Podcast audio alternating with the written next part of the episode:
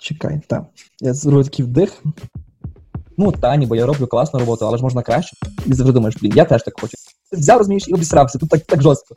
Така вона життя, знаєш, іммігранта. Може на стадії заперечення. Не знаю коли, але вернуся. Не подобається мені тут американський тіндер. Не можна так робити, дай мені антисептик. Where you from? Знаєш, питається. Так я з України. така, а, все. Всім нарешті привіт! З вами Іра Громоцька, і це подкаст, якщо чесно. Подкаст, у якому разом з класними людьми ми обговорюємо наші лажі, бентеги і ділимось наболілим. Гостем сьогоднішнього епізоду є Остап Яриш, журналіст Голосу Америки у Вашингтоні. Ми поговорили про карантинні будні, фейкову приязність, страшні сни про коронавірус та чому Остапові не заходить американський Тіндер. Года випуску.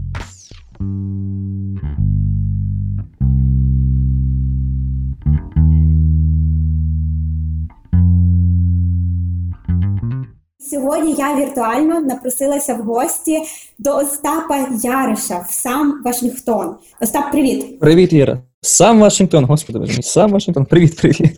Остап, я знаю, що ти працював раніше на громадському. Зараз ти вже більше року працюєш на uh, Voice of America. Майже. Я вже більше року в Штатах, але на Голос Америки трошки менше працюю. Бо я якраз переїхав десь в той самий період рік тому, а почав працювати пізніше. Ну, але тата, громадське тепер Голос Америки. Остап, розкажи, будь ласка, який в тебе зараз карантинний розклад? Чим ти займаєшся протягом дня? Та, чесно кажучи, роботи більше стало того цілого карантину, тому що, е, знаєш, мій друг жартував, каже: ви журналісти, чим в світі гірше, тим у вас більше роботи стає. У нас десь так зараз, так? Хоча ми якби працюємо з дому, ми в офіс не ходимо, от, але, але постійно треба інформувати людей, постійно щось відбувається, і тут ну, якби штати ж епіцентр зараз світу, і, і, і все несеться просто. І треба десь якісь сюжети робити, ще щось бігати, якісь постійно українські канали просять про включення, щось коментувати. І хоча ми якби зараз вдома працюємо, та ну виходимо на вулицю, якісь там стендапи записувати, ще щось, але роботи реально дофіга зараз просто.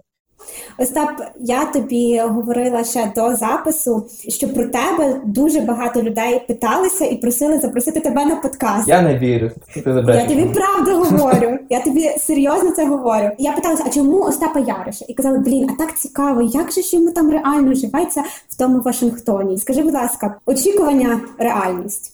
Очікування, реальність. А...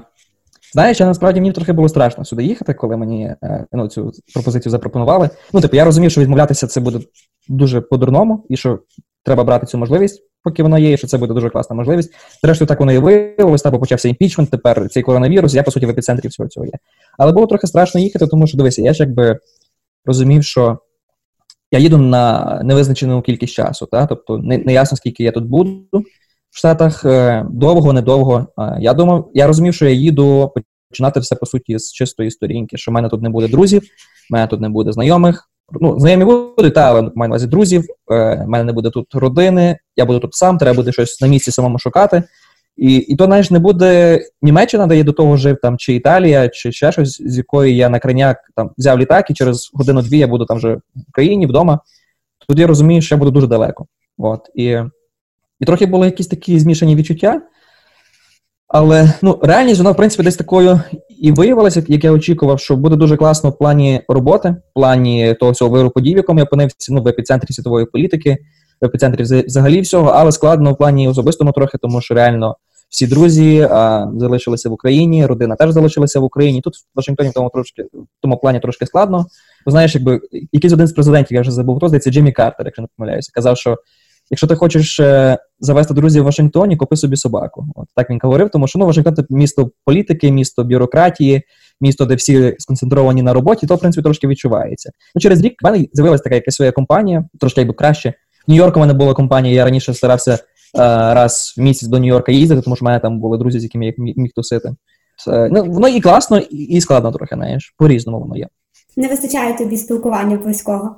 Так, я наче екстраверт, і я взагалі типу люблю оточити себе людьми. Я там черпаю енергію, знаєш, в спілкуванні, в якихось нових зустрічах, в цьому всьому. От, е, Так, тут того бракує. Насправді я от в січні, от зараз на початку цього року на два тижні приїжджав в Україну, а тиждень був у Львові з родиною на свята, а потім поїхав в Київ до друзів. Це реально було дуже-дуже класні два тижні. Тобто, це було того, чого мені дуже бракувало протягом цього року тут в Штатах.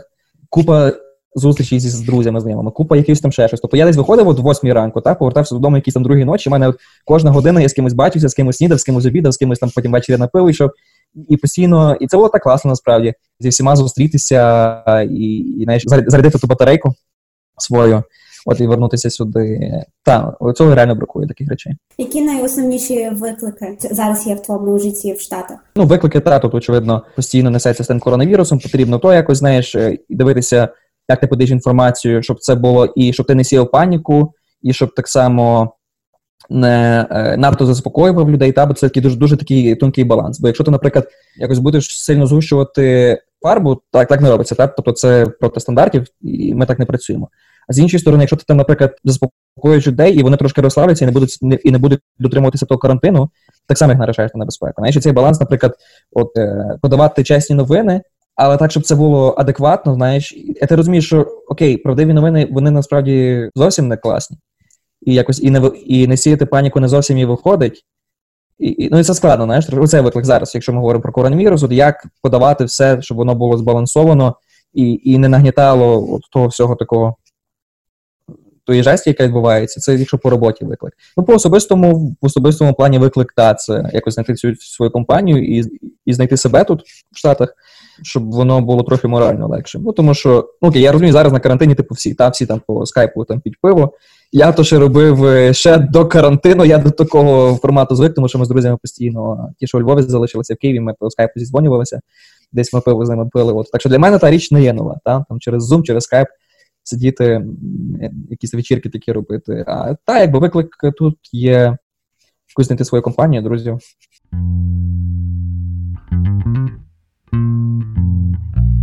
Знаєш, я кожного е, разу, коли відкриваю там якийсь Фейсбук чи Інстаграм, починаю на підсвідомому рівні себе порівнювати з іншими фотожурналістами, фотожурналістками, журналістами, журналістками. І е, якось після того часто не дуже добре себе відчуваю. А ти е, ніби дуже класно зробив апгрейд в своїй роботі. Чи є зараз е, в тебе таке відчуття, що ти себе з кимось порівнюєш, що тебе хтось харить в соцмережах, і що ти за чимось таким от женешся? Е, я не знаю, чи чи хтось харить, типу, але ну, постійно порівнюєш себе з кимось. Ну, маю на увазі, знаєш, це така штука, от річ як горизонт. Знаєш, якби скільки ти б не йшов, якби ти ніколи не наблизиш, не наблизишся, горизонт він завжди буде попереду тебе. І десь така річ, знаєш, якби як ти там не знаю, не виростав професійно, завжди ти будеш себе порівнювати і там дивитися на когось, хто там вищий від тебе на голову, та або хто там робить якусь іншу кращу роботу, і постійно ти себе якось знаєш, думаєш, блін, типу, ну та ніби я роблю класну роботу, але ж можна краще, можна краще, правда, типу, і, і постійно та штука вона є, знаєш, ніби що добре, але недостатньо. Добре, але недостатньо. Я не знаю, це мабуть треба якось рішати ці ці речі. Якось адекватно знаєш, себе сприймати, дивитися на ну, навчитися адекватно себе оцінювати, знаєш, якби. От, але але з іншої сторони, то, що ніби ти себе порівнюєш з кимось, мабуть, це і допомагає якомусь росту. Я не знаю. Знаєш, це така, це така палка в двох кінцях. Ти себе з ким порівнюєш зараз? Я не скажу, що якась якась там конкретна людина, та типу просто, наприклад, дивлюсь якісь матеріали, там можуть бути якісь українські ЗМІ там чи зарубіжні ЗМІ. Я думаю, блін, оце класний матеріал, та вау, оце круто. Я би таку історію теж хотів зробити. Знаєш, і так у такому плані, коли ти бачиш, що от якесь там блін, от супер класне інтерв'ю, типу, а, а блін, а я а я міг це зробити інтерв'ю, та знаєш, такі якісь речі з'являються, і, і там ну якби завжди порівнюєш себе з тим, з ким хто здається кращий за тебе, так? Тобто, чомусь ніколи не порівнюєш з тим, хто ніби ну, об'єктивно він а, робить не таку класну роботу, та там чи чи тільки вчиться. Завжди порівнюєш себе з людиною кращою. От. І завжди думаєш, блін, я теж так хочу, я теж так хочу, теж так хочу. Ну та нічого, типу, ну, знаєш, якийсь такий от е, один з моментів такого е, драйвера, який тебе змушує щось розвиватися, рухатися далі, напевно, я не знаю. Ну, є таке так, наприклад, що дивишся якийсь, наприклад, репортаж, поїхала людина в якесь класне місце, типу, і і звітом ти привезла щось. Я думаю, блін, я теж так. Я, я, не знаю, чи це заздрість. Це просто якби бажання зробити якби, так само, і ти ніби ну, відчуваєшся в силі зробити так само, напевно, та. Просто що ти, якби тебе конкретно не було тієї можливості. Ти думаєш, блін, типу, треба якусь таку можливість знайти собі. Я не знаю, чи це заздрість. Заздрість, напевно, ні.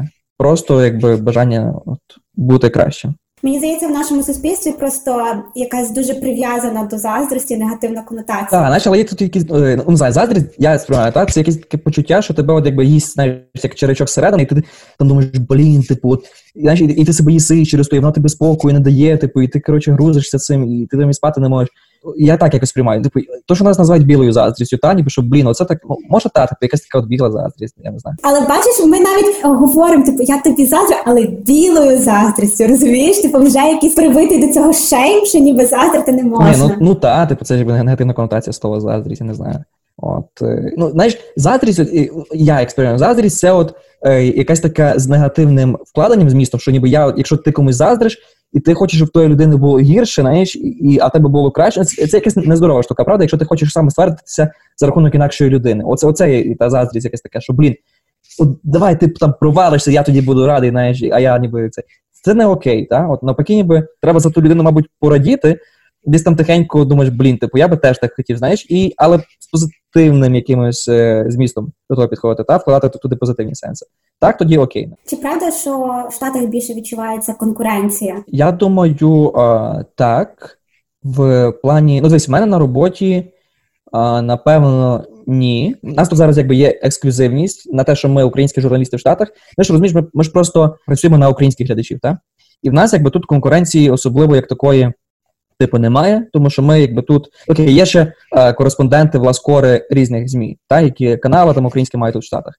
От я думаю, що е, якщо б я працював на американську аудиторію в американському дні, так. Тобто, тому що в принципі тут конкуренція, вся все знаєш, якби всі борються за місце під сонцем, тут вона є. І тут вона е, відчутна в плані, якщо в інакших різних аспектах життя. Ти особливо в Вашингтоні, де, як я казав, все про політику, все про роботу, і всі знаєш, даруться, даруться, даруться наверх. А, Та, тут, напевно, та конкуренція вона є відчутною. От. Хоча, наприклад, в плані професійному я, мабуть, більше конкуренцію відчував, коли я в Києві був, тому що а, там багато журналістів, і ти не один такий, і в тебе ну, немає якоїсь. Ну, за ту ексклюзивність, щоб її отримати, треба поборотися і щоб е, вирізнятися серед інших. Тут, в принципі, ми, якби, мабуть, е, маємо форум, ми в трошки виграшному становищі, тому що ми працюємо на Україну, і ми тут, на місці, і тому, власне, багато українських каналів просять, щоб ми включалися.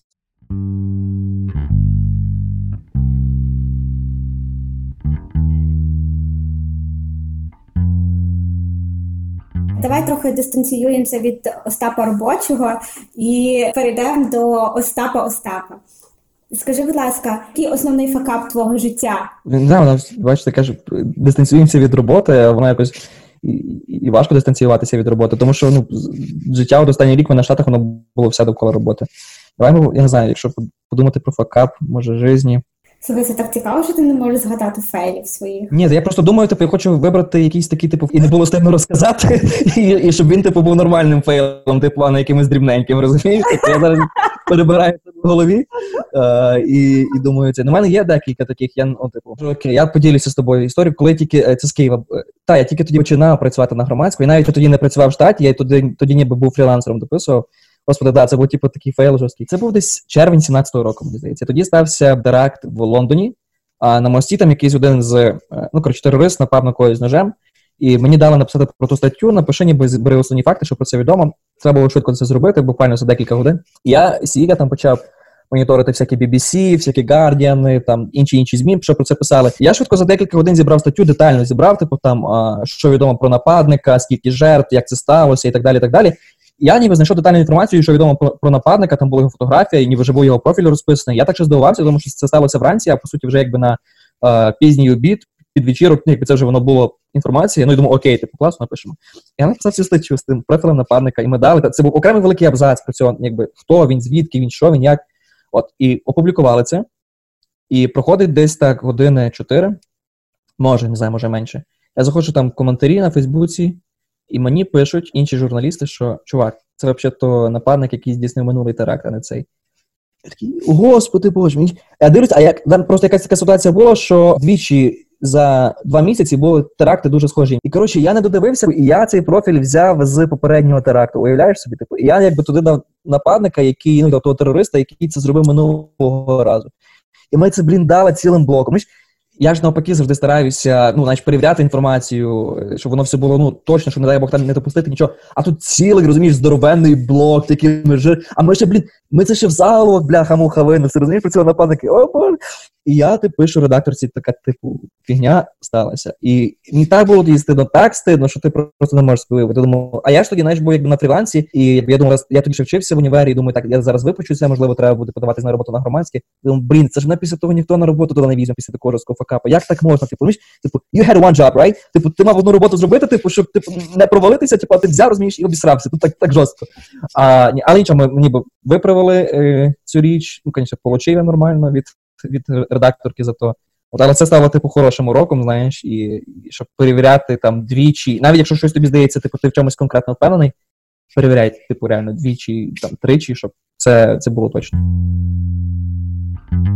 За що тобі найбільше соромно, попри цю історію? В житті? Mm-hmm. Ну, За що мені соромно? За що мені соромно? Я тепер зараз теж думаю, щоб знаєш, щоб не сказати якийсь такий жорсткий, жорстку історію, щоб мені потім не було соромно, що я це розповів тобі в подкасті, і всі про це послухали. Це терапія. Розумієш, як тільки ти визнаєш штуку, яка яка тобі приносить оцей от сором, вона ніби не має більше над тобою влада. Знаєш, за що мені соромно? Соромно, напевно, мені є трохи за те, що я би міг брати активнішу участь, коли був Майдан. Я тоді брав участь, але я не був так багато в Києві. Наприклад, я не був на Грошевського на передовій тоді. Я на початку ми їздили в Київ, коли воно ще ще до е, жорсткого жорсткого розвороту подій. Потім я переважно був а, у Львові, і ми у Львові якось старалися це робити.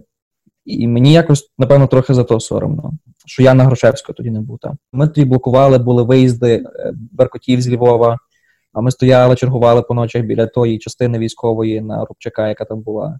Ми там якісь і барикади будували. Там. І хоча я я з першого дня не був у Львові, так то що було. Ми виходили, ті ж фотографії, до речі, недавно передивлявся. Ми там перший день Майдану у Львові, коли був великий великий студентський мітинг. Але то, що на Грушевську не поїхав, та за це трохи, напевно, стидно мені. У мене близькі друзі там були, у мене один знайомий, він потім серед Небесної Сотні він е, загинув. Але така теж була історія, не знаю, ми тоді поїхали, було, коли е, був якийсь такий момент, це був вже початок лютого, мені здається. Був такий момент, коли якби воно ніби все пішло. Ну, такими хвилями все ходило. Знаєш, гаряче, потім знов якби тихо, гаряче, знов тихо. Був якийсь такий момент, коли було все тихо, коли тоді вже і люди з КМДА пішли і здали. Ну, якось було таке враження, що воно вже все йде на спад. Ми тоді зі знайомими поїхали, з друзями ми поїхали в Бельгію і в е, Нідерланди, і потім верталися. Буквально це було на тиждень поїздка, коли це було то все тихо. І е, по дорозі ми прилетіли в Польщу, їхали назад, і ми попали в страшну аварію в автобусі. І ми застряли ще на 10 днів в Польщі. Ну, типу, там, якби подружка моя, з якої їздила, вона зламала ключицю. Я, слава Богу, обійшовся тільки зламаним носом, який в мене дотепер зламаний. І ми там ми застряли на 10 днів, і потім приїхали до Львова. І в той самий день, коли ми приїхали до Львова, почалися розстріл Небесної Сотні. Я пам'ятаю, я навіть це по телеку дивився, і е, потім було після того зразу е, ніч гніву у Львові, е, коли там спалили прокуратуру, відділки міліції тоді ще понападали. І ми після і так було, що тоді, якби правоохоронних органів після того у Львові не було. Я, якби компенсуючи тим, що я якби не міг поїхати в Київ, тому що я якби тільки приїхав після тої аварії, погано себе почувався фізично. Ну і батьки якби переживали, типу, тому що вони там не знаю, я думаю, дуже сильно переживали, поки я був в Польщі. І коли я попав ту смертельну аварію, бо там от, і смерті була під час того. І я просто тоді ми ходили з друзями, ми записалися в самооборону у Львові. Ми ходили патрулювати вночі по наш район, дивитися, і якось я десь, мабуть, тим компенсував неї, що те от відчуття, що що мене там не було на Грошевського. Якось так. Але так, зато, зато соромно. Хоча я не можу сказати, що я на що Майдан якось прийшов повз мене, що я там е, зовсім не приділяв уваги. Я, типу, ну, ми в Львові старалися робити. До речі, ми з Маланкою познайомилися, з тою, з якою ти говорила минулого подкасту. Ми з нею якраз і познайомилися на тих протестах Майдану у Львові. І ми там постійно блокували якісь там частини, але але я не знаю. Мені здається, що що міг їх зробити і більше. Хоча і і, і дописував, і тоді для польських видань якісь там робив статті про Майдан. Ну, Тобто старався знаєш, все рівно робити багато, але це було зі Львова, ну і, і не з Києва. Я не знаю. Мабуть, десь те почуття в осаді трошки воно є, що що недостатньо я зробив, і що на Грушевського мене там не було. Хоча я не знаю, як би воно було, б я туди поїхав. Ну, таке, знаєш, це, це питання. Таке філософське.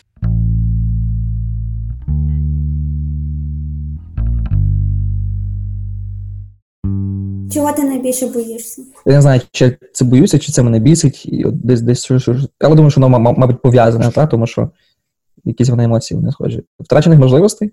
Тобто, що колись е, ну, що щось було, а я от взяв, типу, і десь там полінився, чи там був недостатньо впертим, чи щось те, і воно взяло, пройшло. І, типу, я оце типу прям втратив, прохакапав. Хоча я міг якби це, якщо б я трошки напрягся, міг би це зробити. От цього так, цього я страшно не люблю. А ти знаєш, цей синдром втрачених можливостей він часто може межувати з таким дуже дуже сильній зацикленості на роботі і не змозі відпочити. Як ти балансуєш між тим, щоб всі ці можливості, які є для тебе важливі, використовувати, але так само не скочуватися в те, щоб себе заганяти? Мене якось знаєш, в мене воно навпаки, в мене не так працює. У мене а, більше проблема є не щоб е, вигоріти, а щоб не згаснути, мені здається, знаєш. Тобто, мене навпаки, якби от це тримає в тонусі.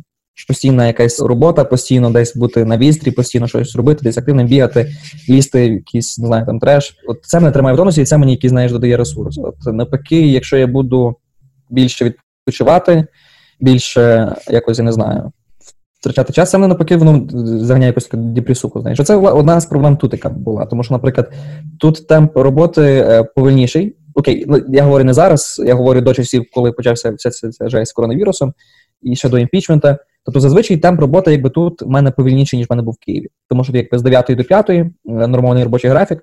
Якби я вже до нього зараз більш-менш більш-менш звик, але на початку було складно, тому що я в Києві, наприклад, працював. Ну реально, я виходив вдома в 10 і вертався додому в 11. Та? Тобто це було все робота, по суті. Але при тому я купа купа всього іншого встигав. І з друзями побачитися, тим ще щось. А тут, е, знаєш, в 5 годині закінчилася робота. Це я говорю про початки, коли я тільки був в тому перехідному періоді. В 5 годині закінчилася робота, ти прийшов додому, ти подумаєш, блін, що робити, знаєш. І так, і то якби і проблема більше мені здається не, не те, щоб вигоріти, а щоб не загаснути. От. Як ти собі давав раду з оцею самотністю після п'ятої дня?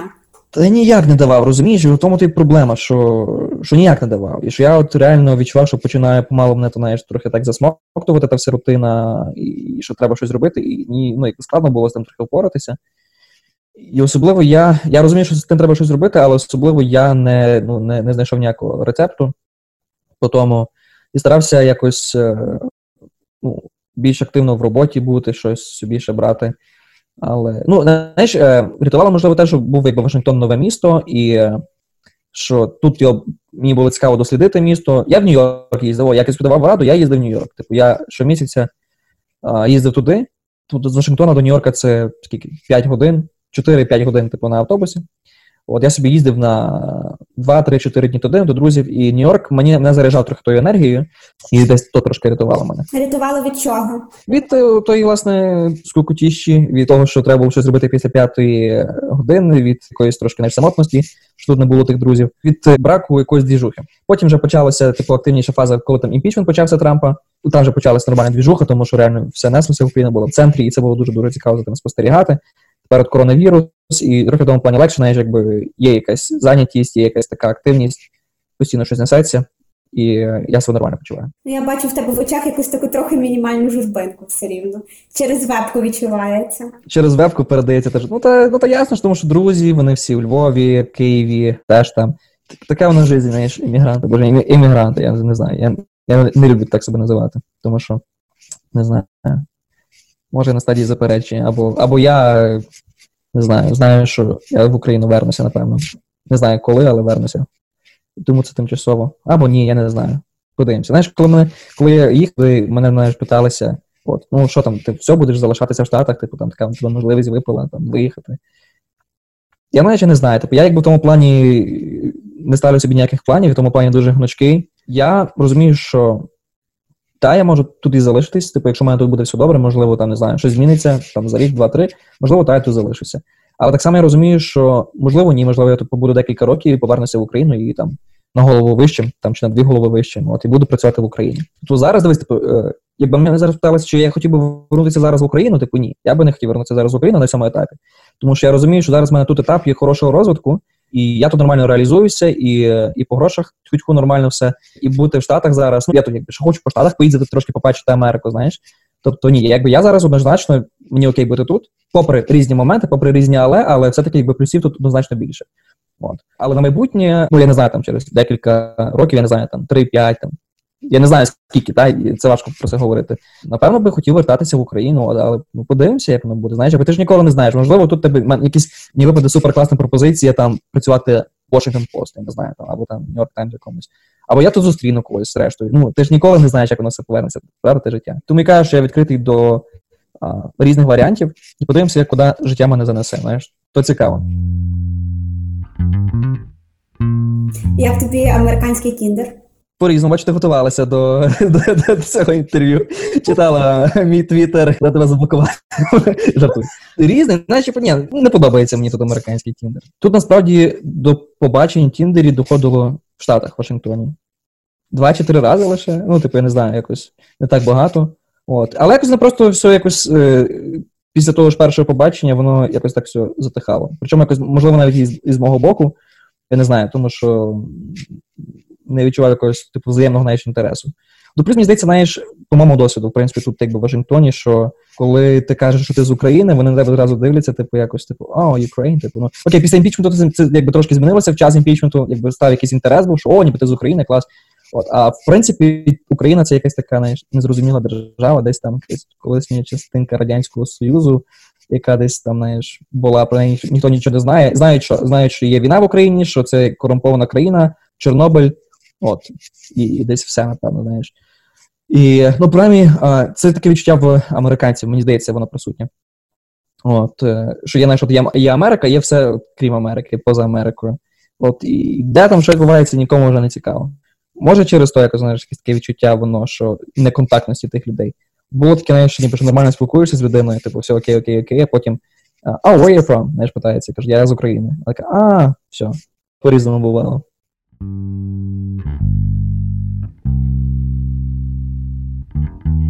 Було в тебе відчуття меншуватості? Траплялося? Так, трошки є. Особливо, як знаєш, десь колись спілкування з американцями. Хоча я думаю, що це типу, знаєш, в мене воно. Типу, що об'єктивно його і нема, от, але це, мабуть, в мене десь в голові, типу, собі там є те відчуття. Десь може акцент якийсь може не такий, знаєш, от, або просто що ніби вони ніби з Америки, і на тебе ну, сприймають тебе, ніби що ти не з Америки. І ніби ти з якоїсь там, не знаю, іншого сорту. Хоча я думаю, знаєш, знову ж таки, що це просто в мене якесь таке сприйняття, тому що всі чомусь, знаєш, нас завжди Америку сприймають, типу, як таку країну, типу, от там ідеал, там, передову країну світі, світі, світі, от, і це все. Хоча, знаєш, але це знову ж таки якесь відчуття, і це відчувається в спілкуванні от з американцями. Не зі всіма, правда. Є, типу, ну, нормальні, абсолютно адекватні люди, типу, от, але є такі, що знаєш, коли ти відчуваєш, що ти ніби з України, тобто, що вони знають, що ти з України і якось трошки ставляться по-інакше. Наприклад, з іммігрантами, тобто з людьми з інших країн, якось легше. Хоча, знову ж таки, може, я, я думаю, що це в мене таке переконання, що насправді, типу, якщо от, знаєш, так от, об'єктивно подивитися, що типу нічого такого нема, що це, мабуть, якийсь моя така мій, мій пунктик, що з іммігрантами якось знаєш, легше спілкуватися, тому що якби ви в рівних умовах. Там вони кажуть, вони сюди приїхали, ти сюди приїхав. І це не, не ваша рідна країна, це не ваша рідна мова і не ваше рідне середовище, і ви якби тут вчитеся заново жити. От, американці вони ніби трохи виграшному становищі. Тобто вони тут народилися, і це ніби це їхній дім, їхня культура. Знаєш, якби ти все одно відчуваєш себе не вдома. Тобто, що ти от е, в гостях, та? і що ти та, десь трошки в програшному становищі, що тобі треба якось більше зусиль прикласти, того, щоб якогось успіху тут досягти, десь а, краще себе проявити. Я не знаю. Це я не скажу, що якась конечно, конкретна конкретна ситуація, про яку я можу сказати. Це от більше таке знаєш, перманентне відчуття, в якому ти живеш. Ну і, і от стан та десь воно так є. Ніби ти можеш відчувати комфортно, та, але все рівно е, це не твій дім, і ніби є хазяїн цього дому. Якщо ми дуже спрощуємо та до таких речей. Хоча знову ж таки, якби з іншими людьми, які приїхали сюди з інших країн, іммігранти, або навіть якщо вони там іммігранти в другому поколінні, що їхні батьки приїхали, але вони народилися в Америці. Та? Навіть цей момент якось трошки мені легше по спілкуванню, знаєш, що не так якось нема такого дискомфорту. Я говорю про зараз про особисте спілкування, передусім. Про які, знаєш, е, моменти там нових знайомств, там ще чогось. От. Хоча не знаю, може американці так і не сприймають, може їм пофіг взагалі на те, звідки я є. Знаєш. Але але я сприймаю це так. Це все в нашій голові, правда? Абсолютно, це все, все в нашій голові, це 100%. знаєш. І ти можеш бути переконаним, що воно таке об'єктивно, насправді це ти так бачиш через свої окуляри, це все, а воно зовсім все по-інакшому. Це треба все рішати, йти до терапевта і рішати це все.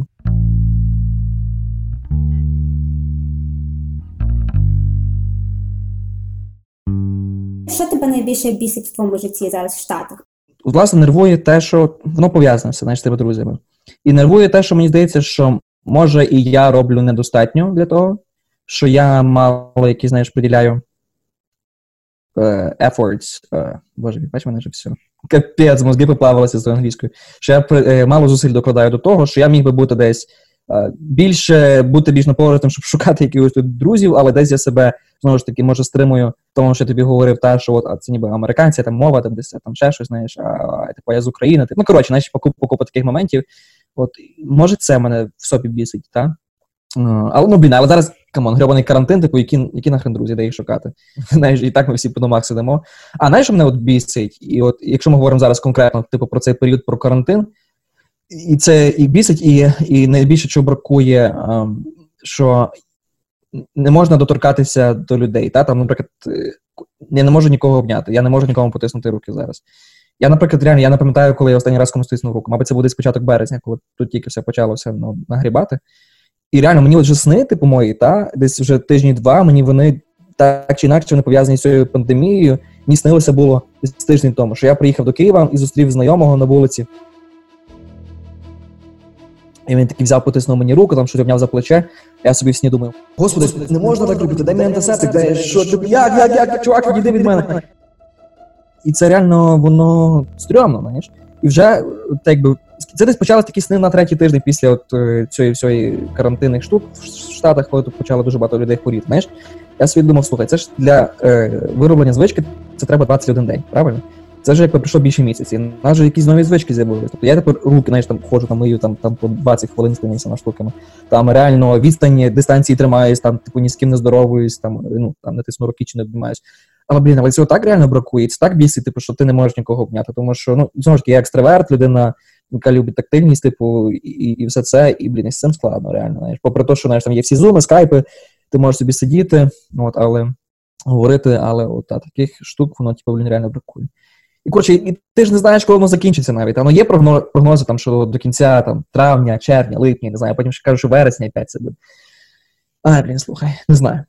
Але він, бачиш, мозок пристосовується до того, і якісь ми такі реальності живемо, непонятні, що, що, мабуть, до того пристосується. Але це складно, так. Я наче от зараз от собі думав, типу, от, потиснути комусь руку, це ж це ж, це ж так незвично, напевно. Я би, ну, я би якось зовсім по-інакшому себе, себе почував зараз. По-перше, було ну окей, в часи пандемії це було би страшно комусь потиснути руку. Блін, мені навіть сьогодні снилося. Ти задала, типу, там, мені навіть сьогодні снилося, що що хтось мені потиснув руку, і я теж про це думав. Типу, блін, типу, це ж треба помити зараз. Ну, блін, коротше, неприємні відчуття, бісить. Хочу, щоб це все закінчилося вже. Щоб можна було повніматися з людьми. Блін, бачиш, реально мозок вже, він живе в інакшому зовсім типу світі, в інакшій реальності, і, і ти в тому живеш. І це втом, це так втомлює насправді бути постійно в цьому. Я, знаєш, ми ж журналісти, ми ж якби постійно ту інформацію ми через себе фільтруємо, пропускаємо. Знаєш, і не виходить. І не виходить дистанціюватися від того всього, тому що ти маєш і балансувати між тим, щоб, і, як я вже казав, подати нормальну інформацію і не сіяти паніку, і не, і не дуже заспокоїти сильно людей, щоб щоб вони не сприймали це легковажно. І ти ті постійно цифри кожен день, типу, реально кожен ранок починається з того, що ти дивишся статистику, скільки людей померло, скільки людей захворіло в Штатах. І і на кінець реально робочого дня, і тим більше робочого тижня ти почуваєшся вже таким замаханим, розумієш через то все. Ну пропускаєш реально то, от, то все через себе фільтруєш. От, Тому якби ввечері я стараюся якісь собі включати фільми про природу документальні, там на Netflix там, чи ще десь дивитися на всяких там е, гепардів, слоників, я не знаю, там в Африці в Африці і і трохи дистанці, дистанціюватися. Зараз почав цей серіал дивитися про кайдишів. Нараяв хтось взяти таку гонорову невістку. Бачив, як зиркнув. Хатирний серіал. Реально, я ж дивлюся, типу розумію, наскільки там все таке справжнє, наскільки Америка теж пластмасова, знаєш, і мені бракує того всього України рідної і і всіх цих відео. Що тобі конкретно бракує? Відкритості, тактильності? Відкритості. От відкрит, знаєш, типу, це ж от, е, стандартна ж фішка в Америці, та ніби що коли вітається, hey, how are you, так? Типу, ну, і, А вони ж нічого не мають на увазі за цим. Та? Вони ж просто питаються, просто питаються, тому що так якби ну, заведено питатися. А коли ми питаємося, how are you, типу, ну, we mean it, та? Ми, якби, ми реально питаємося, типу, тому що нам цікава справа. Коли ми посміхаємося, ми ж посміхаємося, як правило, теж, типу, ну, не просто посміхаємося, тому що хочемо проявити приїзд. Знаєш, в мене це була така фішка, коли я це приїхав вперше до України після року тут. Це було в грудні, е, там, в кінці грудня я приїхав до України, і і на автоматі пішов ми, ми в кафе пішли, і офіціантка приходить, і я такий, «Е, привіт, як справи. Навіть не задумався, знаєш. Вона така дивиться на мене. А у вас як справи, що це ви питаєте? Знаєш, я такий, блін, типу, точно це ж Україна, типу, ну ти знаєш, по, інакшому все. Але та, знаєш, коли просто ти в Україні, ти коли ти в людини питаєшся, як справи, то ти дійсно хочеш почути. Ну, типу, ти робиш це з часто, так також. Але ти дійсно, якби ну тобі цікаво почути і хочеш почути від неї щось, та е, як вона там почувається. Якщо там навіть вона недобре почувається, то ти це вислухаєш, якщо це близька людина, якось там щиро поспівчуваєш там, чи я не знаю, щось там розрадиш, скажеш. Типу, а тут ні, ну типу, і знаєш, це, це власне та пластмасовість, про яку я говорю. Типу, що ніби от фасад, ніби він класний, типу, а всередині часто нічого такого нема. І, до речі, класний концепт. Я вже забув, хто це е, його виробив, написав е, з е, соціології культури чи якось так. Коротше, типу, що є нації персики, є, нації кокоса. Нації персики це ті нації, які м'які зовні, а всередині мають тверду кісточку. Та? М'які, класні, там, солодкі зовні, а всередині кісточка тверда. І є нації кокоса, ті, які зовні мають тверду шкаралупу, а всередині смачне солодке молоко. Так мені здається, що Україна це на- нація кокос. Що зовні ми ніби такі можемо здаватися в Україні не дуже привітливі, там е, підпускаємо рідко людей до себе. Але якщо, наприклад, вже ти довіряєш людині, або ти там е, більш-менш дізнався більше, то ви стаєте друзями, ви проявляєте якусь знаєш, нормальну відкритість. А тут в Штатах всі такі знаєш, солодкі зовні можуть здаватися там привіт, як справи, то все. Але насправді вони часто не мають цього на увазі. Знаєш, і є така якби якась показова вічливість або там недовіра. О, таке. Десь, і десь так воно відчувається тут, знаєш.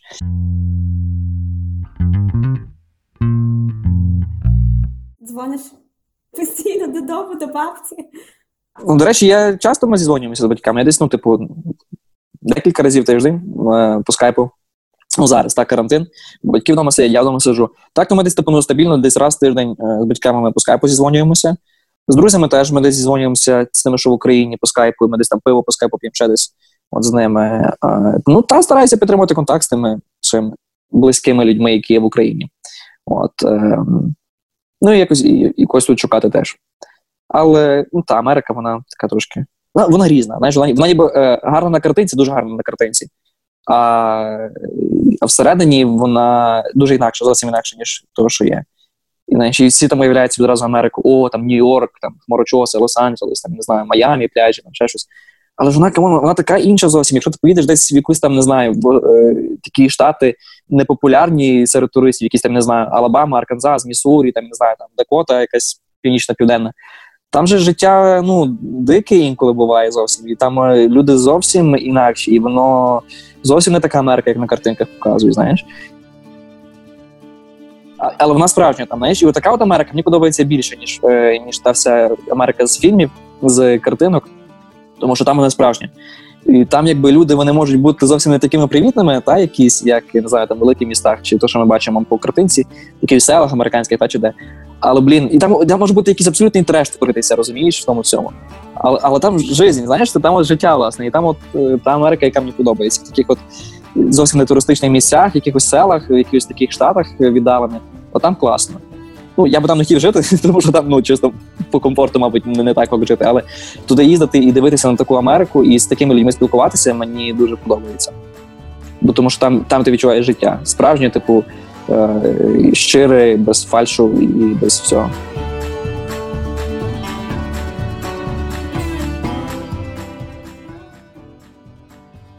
Кожного епізоду я прошу гостей придумати мені завдання, яке протягом тижня могло би гіпотетично зробити моє життя кращим.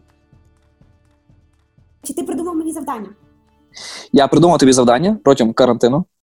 Треба робити, не знаю, скільки інше буде тривати, але як мінімум ще десь 20 днів. Значить, треба вибрати якийсь один день в тижні, і в той день не читати новин, не заходити в соцмережі і не коротше, споживання інформації е, зменшити до нуля. Я таки колись робив раніше, ще зараз теж треба відновити цю штуку. Тому що реально, коли ти зараз от читаєш ті всі новини, хоча блін, я журналіст, ми ті всі новини продукуємо, але це на, на мозги давить. І побути один день по-перше, в тебе з'явиться дофіга вільного часу. По-друге, ти розвантажиш собі мозги, і ти не будеш е, в тій всій істерії з коронавірусом боротися.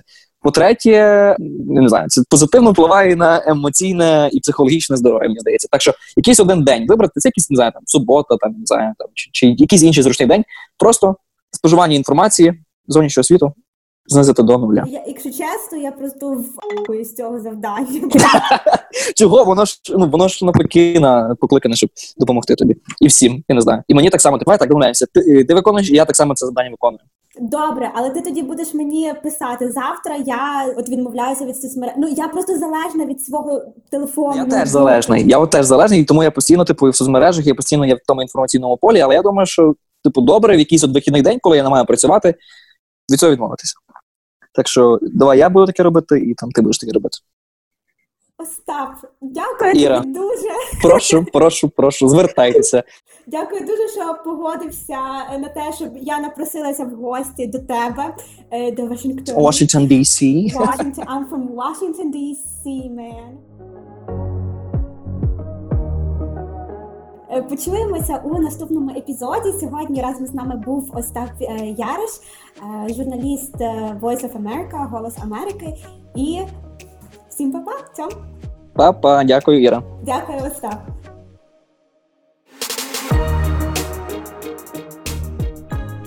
Підписуйтеся на, якщо чесно, ставте зірочки, ставте коментарі, якщо вам подобається, або якщо вам не подобається. Ваш фідбек супер важливий для мене. Пишіть мені в Фейсбуці та Інстаграмі, я завжди всім відписую і дуже тішуся, коли ви десь мене тегаєте. Почуємось в наступному епізоді. Всім цьом, всім па-па!